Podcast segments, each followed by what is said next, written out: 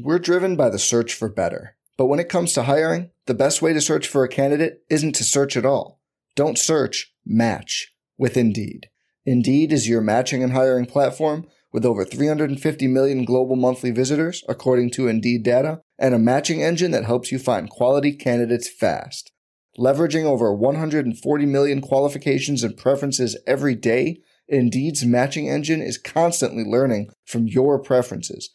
Join more than 3.5 million businesses worldwide that use Indeed to hire great talent fast. And listeners of this show will get a $75 sponsored job credit to get your jobs more visibility at Indeed.com/Blue Wire. Just go to Indeed.com/Blue Wire right now and support our show by saying you heard about Indeed on this podcast. Indeed.com/Blue Wire. Terms and conditions apply. Need to hire? You need Indeed. What's up, y'all? It's Drewski, and I've teamed up with Mountain Dew to produce a hilarious new basketball podcast called The Dew Zone with Drewski. Learn the backstories of your favorite ballers and celebrities like Jamal Murray. Did you have like a favorite team? Was it the Raptors at the time or no? Was the Raptors even started around that time? Come on, bro. I ain't that old, fam. You talking like I'm 50. Taylor Rooks, Asia Wilson, and many more. You won't want to miss this. Listen to The Dew Zone with Drewski on Apple Podcasts, Spotify, and wherever you listen to podcasts.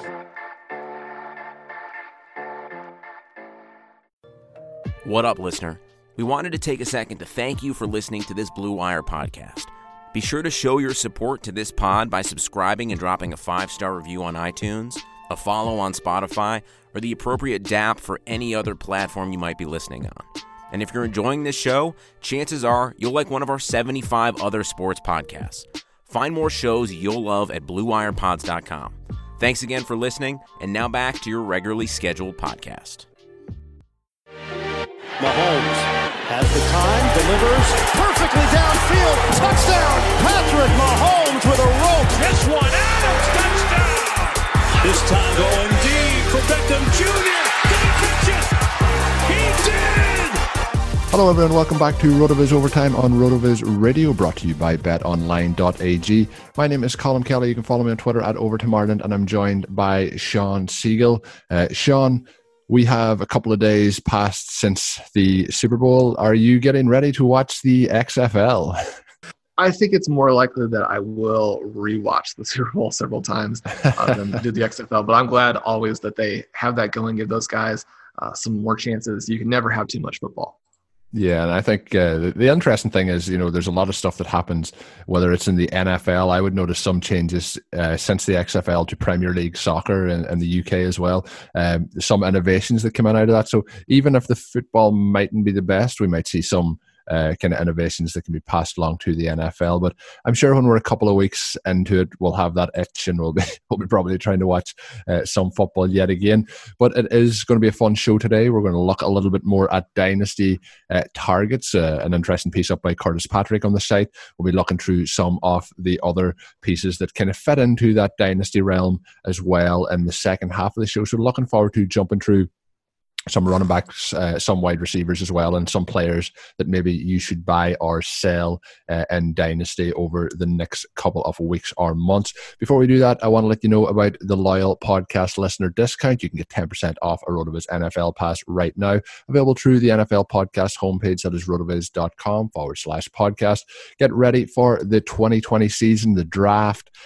Dynasty season is really in full swing, and it's not going to be long until we're getting ready for those best ball drafts as well. So get all that content and all of our tools up on the site. Help support the podcast network and gain amazing value. Once again, that is 10% off at rotoviz.com/podcast. So, Sean, the first piece on the agenda today is looking at Curtis's piece on the running back edition, talking dynasty trade targets for 2020. I'm sure all the listeners, too, have been checking out the Dynasty Command Center podcast. Great work that Curtis and Travis have gone on each week on that show. And like ourselves, they're doing the split content per week as well moving forward. So lots of stuff to sink your teeth into with them as well. I'm sure they'll probably mention these guys as well on the show. So it'll be interesting to see if there's any difference in opinion between myself and Sean, and then of course Travis and Curtis. But when we look at it, there's three targets in this week's piece. One of them is Miles Sanders, who we have discussed a number of times on the show over the last couple of months. The other one is Alvin Kamara, who's a very interesting candidate for this coming season. What's your thoughts when we look at those two guys? Is there one in particular that stands out most to you out of those trade targets?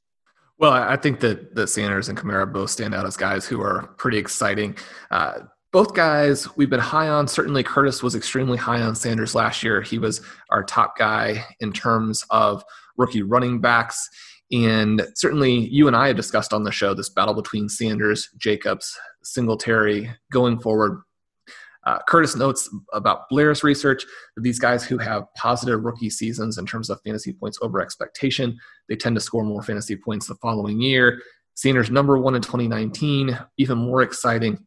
He was the third best rookie running back in the last 20 years in terms of receiving fantasy points over expectation. We have Kamara, the other person, interestingly, that we're going to talk about. Gio Bernard is the only two guys that kind of snuck by him there. A couple of the other big names on this list, someone like a Kareem Hunt, a Matt Forte, who went on to a number of big fantasy seasons in part because of his receiving. David Johnson, who we all know exploded in that second season. We don't want to forget, based on 2019, just how big David Johnson was in 2016.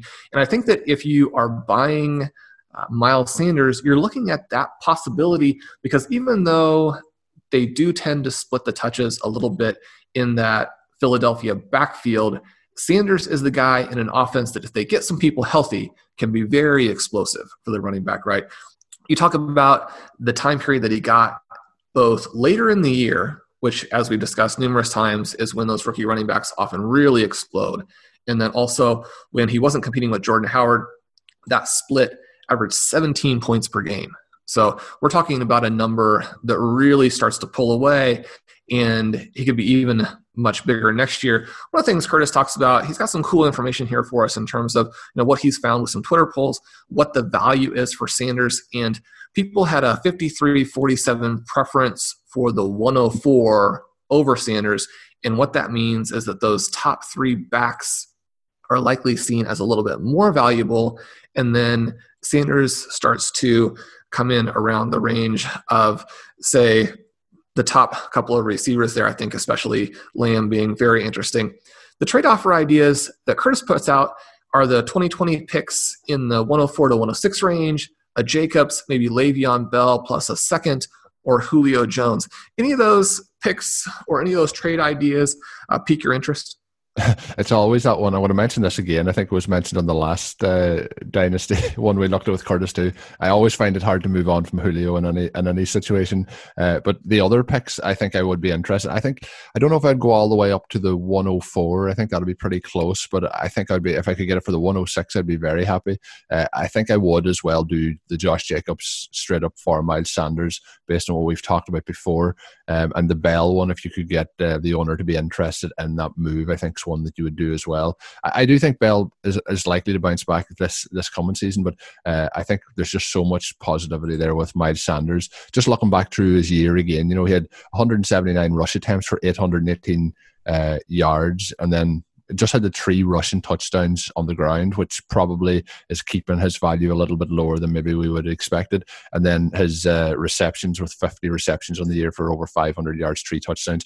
I think something as well that we'll have to look into is this Eagles offense was so banged up as we got down that stretch. I think if we have a situation where they can be healthier, it would actually improve the opportunities for Miles Sanders, because when it got to the end of the season, he was kind of one of the lone pieces fit and healthy in that offense, and he was even banged up at times. So I think maybe I know he had 6 total touchdowns in the year, but I think people may not be as high on him as they probably should be heading into this current year. When you look through his numbers, like as a rookie, as you mentioned, how impressive they were. Overall 1,300 scrimmage yards for a rookie is extremely, extremely impressive. And I just the more I look into Miles Sanders, the more interested I get. So he's definitely somebody I would love to get on those rosters, so they would be trades I would be doing. Would you go all the way up to the 104 if that was on offer, and how high would you be going in terms of looking to get them on your rosters? I think that you should, and I certainly would like those veteran trades as well. One of the things that we've talked about a lot on the show, and I think is worth repeating, is the way these second-year players make a big jump, both in terms of production and in terms of trade value. And I think that when you're looking at the trade value, you're looking at someone with Miles Sanders where you're almost certainly going to get production that will help you towards a title this year. And then at the end of the season, you may be able to sell him for a king's ransom, right? You contrast that to those rookie receivers whom I'm very high on. I think those guys are going to be perhaps even better long-term plays than these running backs, or at least a couple of the running backs. I do have to admit to be very, very high on one of the guys in particular. But if you have a 101 to 103 pick and you can trade that for Miles Sanders plus, which certainly it looks like you would be able to do, then again, that's something where, especially if you can make it this early, we don't know where these running backs are going to end up. It's always possible that the Eagles will bring somebody else in, which would knock down Sanders' value. But these big-name guys, there's always a chance that they will land somewhere where that rookie year isn't as strong. You know, you think about Kamara constantly being in a little bit of a committee there. You think about McCaffrey and how his value was actually deflated after sharing time and not scoring a ton as a rookie. You know, that was the time where I was able to pick him up in all of the leagues that I missed him originally. And so you don't know if some of these guys are going to get stuck in that Nick Chubb, Kareem Hunt situation where the team, for whatever reason, decided, okay, well, you know, instead of trying to get this dynamic passing game that will allow us to be more like the Chiefs, maybe we want to have, you know, multiple stars at running back. And so you can take away a little bit of the uncertainty there by grabbing a Sanders, again, with the caveat that the Eagles could do something like that too. But Sanders' potential for people who acquire him this offseason is not just the production you're going to get this year, but the chance that you'll be able to retrade him a year from now and really build an entire roster based on that move. Yeah, it's a very, like, that's not often the way people will look at those sort of trades, but it is, you know, when we were talking earlier in the week about how to keep that championship window open permanently, those are the sort of moves that can get you into that realm. And looking down through it, I'm just going to get a few questions here for you on Alvin Kamara. Like, when you look at Alvin Kamara this year, you know, I think if you ask anybody, they'll say that it was a down year. And I think when you look into the numbers, it wasn't. In terms of his rushes, you know, he had he had 23 less rushes this year than last year, played one game less, had just under 100 yards less rushing, but averaged 2 yards less per game. The big difference this year is going to be the five total touchdowns, or the five rushing touchdowns he had, six total touchdowns.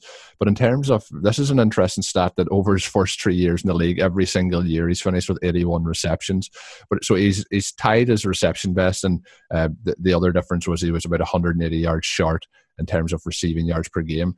But I think, like, it's very, very easy to see a way where he bounces back with the touchdowns. Like, that was where the one major regression was. 13 touchdowns 2017, 18 touchdowns 2018, 6 touchdowns 2019. And touchdowns are something that's obviously going to have a huge impact on overall fantasy production. The interesting thing, Sean, I want to ask you here is, do you think that he can get back to those double-digit touchdowns in 2020? And are you also concerned about Breeze and his, you know, decision whether to play on? I think he is going to play another season, but then the long-term value towards somebody like Kamara, if Breeze wasn't there, what's your thoughts on moving in for Kamara? Yeah, the Drew Brees situation is interesting because it certainly seems like it is one of the things weighing on Kamara's value. Again, Curtis points out here that the value for him right now appears to be the 101 and the 201, which that's actually still a pretty good prospect haul. So I don't necessarily think that means that Kamara is not being liked. One of the things, again, that we talk about is this idea of trying to turn your team over and make sure you stay young, you stay in that range where people are in their early years in terms of football experience, and where the trade value remains very high. I think the thing that we're looking at here is not that Kamara won't be good, because what are we most likely to see in 2020? Well, the touchdown numbers that he had originally that people were maybe anchoring to are probably a little bit unrealistic, and then the 2019 numbers are probably a little bit low. So the 2018 and 2019 seasons definitely show you the very wide range that a star running back can score. My guess would be that he'll find somewhere in the middle. Also, what we saw last year was that he actually scored better by more than 2 points per game in the games that Bridgewater played instead of Breeze. And so we don't have direct evidence suggesting that the lack of Breeze is going to kill him. But as we all know, having a quarterback who can move the chains, put you in those goal line situations, that's very, very valuable. If the offense is not as good, then we have reason to be concerned, even if that wasn't a problem in this specific season, right? So I think that you can go either way on this. Certainly if you're participating in a startup in the next month, Kamara is someone who is very palatable, very exciting there. Probably going to have another couple of big seasons.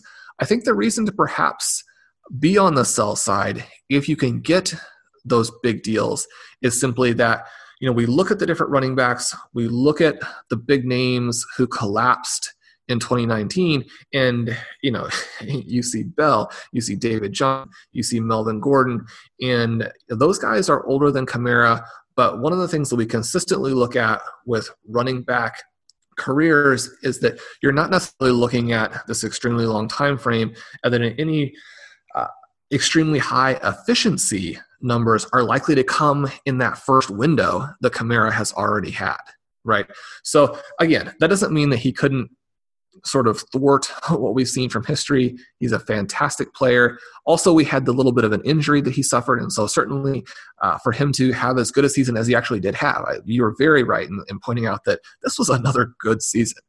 To do that when he's splitting carries with another back, when he's got some injuries, when maybe the Saints offense wasn't as explosive, that's actually impressive as opposed to cause for concern. But if he has another season that's not what people are expecting or not as good as people maybe are excited about, the level that is up there, you know, with the Barkley or with the McCaffrey, then what you're able to trade and get back for him a year from now could be substantially less. And so this is one of those times where if you can make a 2-for-1 or a 3-for-1 trade where the top piece is exciting, the next couple of pieces help you build your depth, I think that might still be something that you want to do. And that's where we get to some interesting ideas here that Curtis has pointed out with the trades. He says that if you can buy Kamara with a 101 through 103 plus a 201 through 203, so basically a high first and a high second, or Le'Veon Bell in a mid 2020 first, or Keenan Allen and a late first, those are all things that you might look at doing there. Are any of those trade offers ones you would jump on, or do you have concerns with those particular packages? I think they're all fair offers. The one thing I would be saying is if I was getting on the side of the rookie picks, I think I would rather be on the, you know, the 101 to 103 to 201 to 203. I'd rather be moving on from Kamara and getting those picks. I think there's going to be more value in getting those picks. That would be the one I would be interested in from the side of, you know, getting out from underneath them in terms of moving on and trying to replenish that roster. The one I would probably look to do would be the Le'Veon Bell and the 2020 mid to late first. I think you're definitely getting value there. I think I would be kind of pretty much could take either side of the Keenan Allen and the late 2020 first, but I think if I could give Bell and a late 2020 first to get Kamara, I would certainly do that one. So that would be kind of the one I'd be doing to get him, and the one I'd be doing to move on would be the rookie picks. I think they would be the way to go. Yeah, I agree with you there. And there is some depth to this first round. There are some controversial wide receivers who could be either complete busts or players who actually move ahead of the biggest names at wide receiver. And so it really depends a lot, I think, on how you see those guys. And certainly there's a lot of uncertainty yet without the combine, without the draft, some of those types of things in terms of where those wide receivers will actually be. Losing a couple of the top running backs has knocked down, I think, the value in the middle and the late part of this first round. So it's not really the people who have the top picks who are most disappointed by that, but the people who were sort of stockpiling those middle and late picks. The thing with Kamara, if you're going to sell him, I think you want to get younger. If you're going to buy him, then if you can get rid of a Bell, if you can get rid of a Keenan Allen. I was sort of surprised yesterday when I was putting together my top 150 dynasty tiers with 2020 rookies included, just how low Bell and Keenan Allen went in terms of that ranking, in terms of those tiers. Definitely guys where I think if you move on and get young players back, you want to do that. Certainly you don't want to give them away for nothing because they still should score solid points in 2020. So before we get into the second half of the show, I just want to take a little moment to tell you about our brand new sponsor. It is Bet Online. The NFL season is a wrap, but fear not, Blue Wire is excited to be partnering with Bet Online to help you win big, no matter what the time of year. With March Madness, the Masters, and Major League Opening Day right around the corner, Bet Online has you covered for all the latest news, scores, and odds. It's the best way to place your bets, and it's free to sign up. Plus, it's never too early to lay down your futures bet on Super Bowl 2020. As myself and Sean were talking through some potential prospects there a moment ago. Head on over to betonline.ag and use our promo code BLUEWIRE to receive your 50% welcome bonus on your first deposit. I signed up just before the Super Bowl, got some wagers in there. I had one specifically that helped me have a very good night, was for Travis Kelce to score a touchdown and the Chiefs to win. So I was really happy to get in on board with that 50% sign-up bonus, and also it's a fantastic way to help support the podcast. Once again, that code is BLUEWIRE, all one word, when you sign up at betonline.ag. Bring your best bets home with Bet Online, your online sportsbook experts. So, Sean, moving into the second half now, we're going to look at some players maybe to buy or sell, maybe players who you shouldn't buy. We'll have a look through them. So the first one up, Samuel Wallace has talked about Deebo Samuel and why you should buy him, you know, at a high price, and based on everything we've seen this season. I know we've both talked about him a number of times, and I've been very, very impressed with what he done. Obviously, was very impressive again in the Super Bowl. Is he somebody who you think you could buy with confidence, and you know you could even go in and slightly overpay and have confidence that that would give you a solid value in return moving forward? It's been a very impressive campaign from him, in terms of we have seen him being able to rush the ball, we've seen him being able to work as a receiver. He's, you know, in terms of average depth of target, I believe he's Jimmy Graham's highest in terms of his average depth of target. I've been very impressed with Deebo. There's a couple of wide receivers I do prefer in this group over him, but I would have no kind of arguments with people who wanted to kind of go in and pay their price to get him. Would you put him into a category where overpaying is still somewhere where you can find value? I think it is. Sam points out in his article here that in the last 10 games, he averaged 15.8 points per game, pulling out from the Game Splits app. You know, we talked about how we would have him in the 104 range if we were to redraft last year's rookie draft. He was a low-end wide receiver one over the second half of the season. He clearly was the guy in the playoffs. He was the guy they were trying to get the ball to in the Super Bowl. You know, this dynamic player with the ball in his hands. The only real question here, I think, is just how much will the 49ers throw if the running game is that dynamic. We talked about in the lead-up to the Super Bowl that their splits in games versus teams with strong run defenses and bad run defenses were pretty drastic. And when we saw that again against the Packers, where if they can simply run the ball, they'll do that. You wonder if there is going to be enough total volume with this particular team. One of the things that we saw with the Chiefs this year is that Mahomes didn't have to throw as much over the last 5 or 6 games of the regular season because the Chiefs defense got better. Certainly the 49ers defense is fantastic. So I think your only mild concern there would come in just in terms of, is he going to get enough total touches to justify the really high price that you're going to have to pay? If you own Deebo Samuel, you are not going to part with him without it being a very, very impressive offer. We have another one of our new authors this week that we're also trying to highlight. Antonio Losada has written a cool article talking about Derrick Henry as a superstar. Don't buy him in fantasy. And certainly this is something we've discussed in the past. And if anything, Derrick Henry has said, okay, look, you guys may be right. I run more like a small player, but who doesn't want Chris Johnson, right? I don't catch the ball, but who doesn't want 200 yards and 3 rushing touchdowns? And so, Derrick Henry is absolutely fantastic. Nobody looks the way he looks when he's out there running.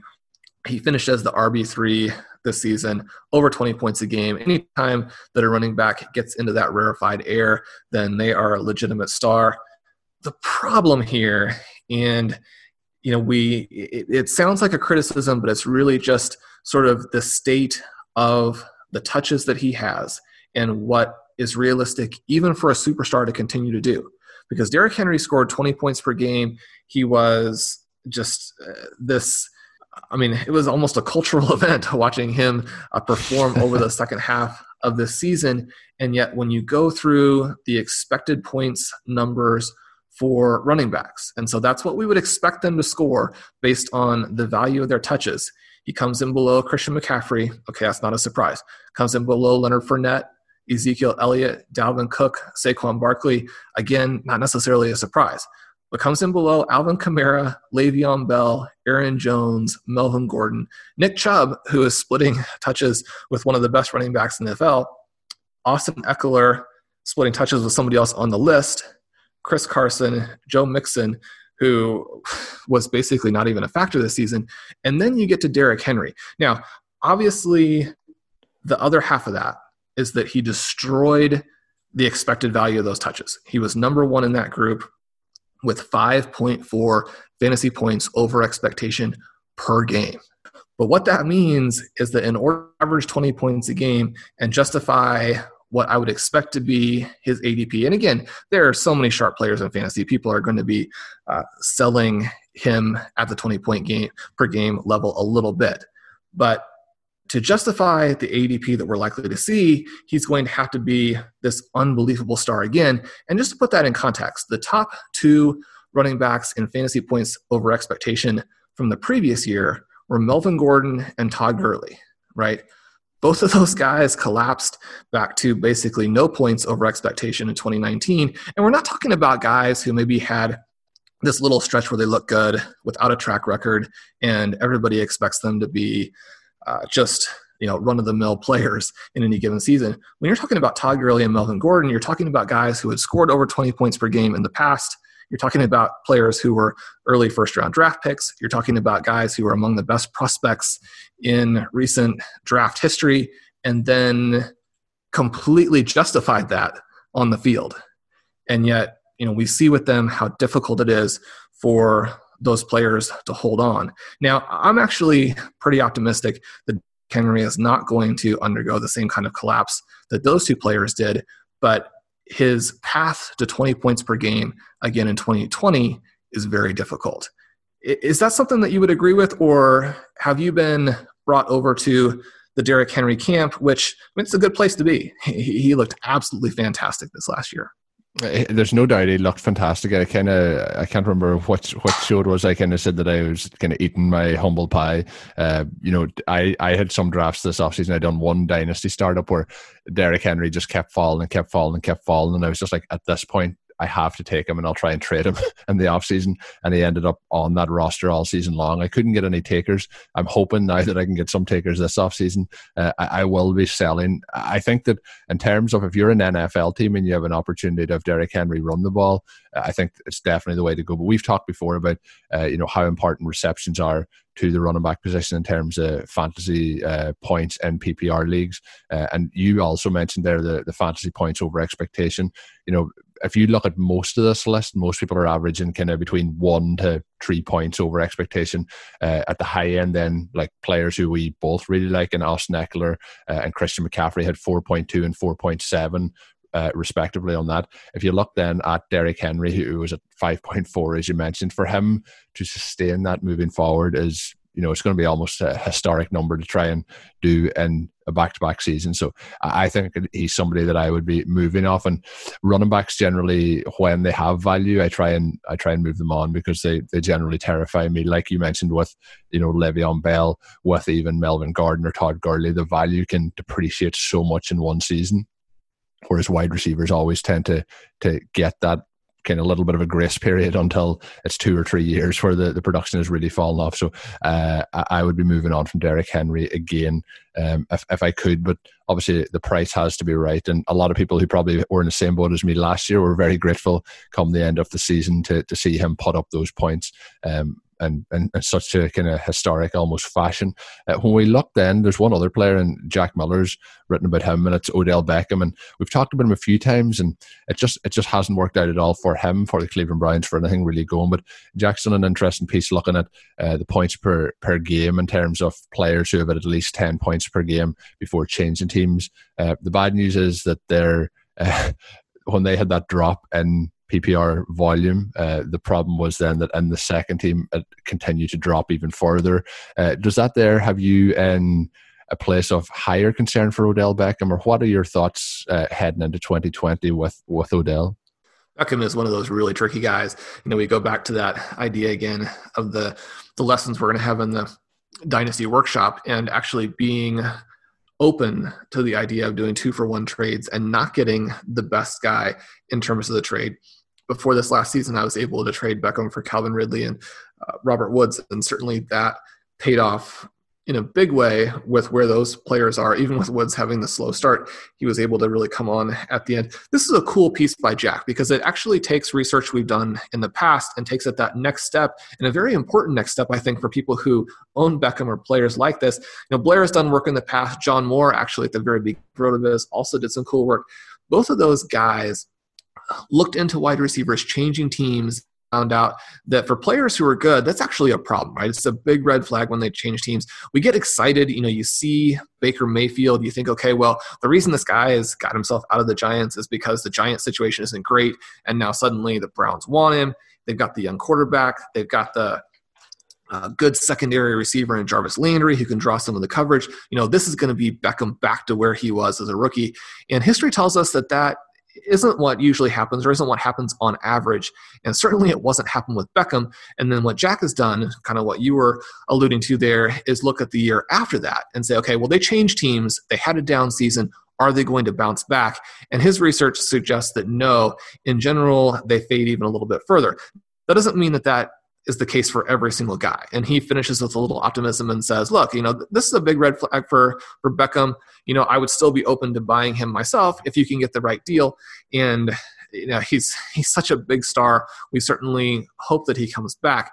But what Jack's research here does, I think, is throw a little bit more fuel on the fire in terms of just the concern that we should have about Beckham. Obviously, he's one of those guys, certainly not yet to the Antonio Brown kind of range in terms of the circus that he brings and just the difficulty of having him on your team at all.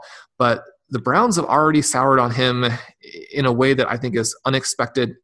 And now there are so many questions with Beckham. He makes for an interesting buy or sell candidate, specifically because you're going to see some very crazy prices on him, both on the high end and the low end. Certainly, if you can get him for not very much, if you can get him as a throw-in to some bigger deal, you want to look at that. If you own him and someone is willing to buy on this idea that he finally bounces back, I think you should do that. And he may bounce back, but just the odds are going to be in your favor, and you can diversify your risk a little bit, that even if you end up sort of losing that trade, I think that's probably the way you want to go.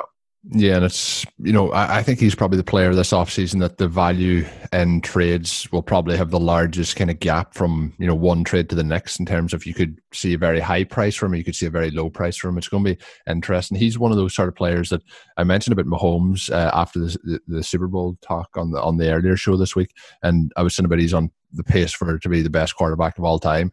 Odell at one point was on the space to be, you know, best wide receiver of all time through those first couple of seasons in the league. So he's a player who we knew this data was there in terms of changing teams. We probably thought that he could, you know, break the mold there. So let's hope he does bounce back, but it's been a really rough ride since switching teams. I didn't think getting away from Eli Manning could have been a bad thing for Odell Beckham, but it's turned out to be that way so far. I think maybe at the moment you'd rather have him with Daniel Jones rather than with Baker, but let's see what happens moving forward. Lots of time to dive into that as the offseason goes on. I would highly recommend checking out the work there that Antonio, Jack, and Samuel have put up on the site this week. Head on over and check that out.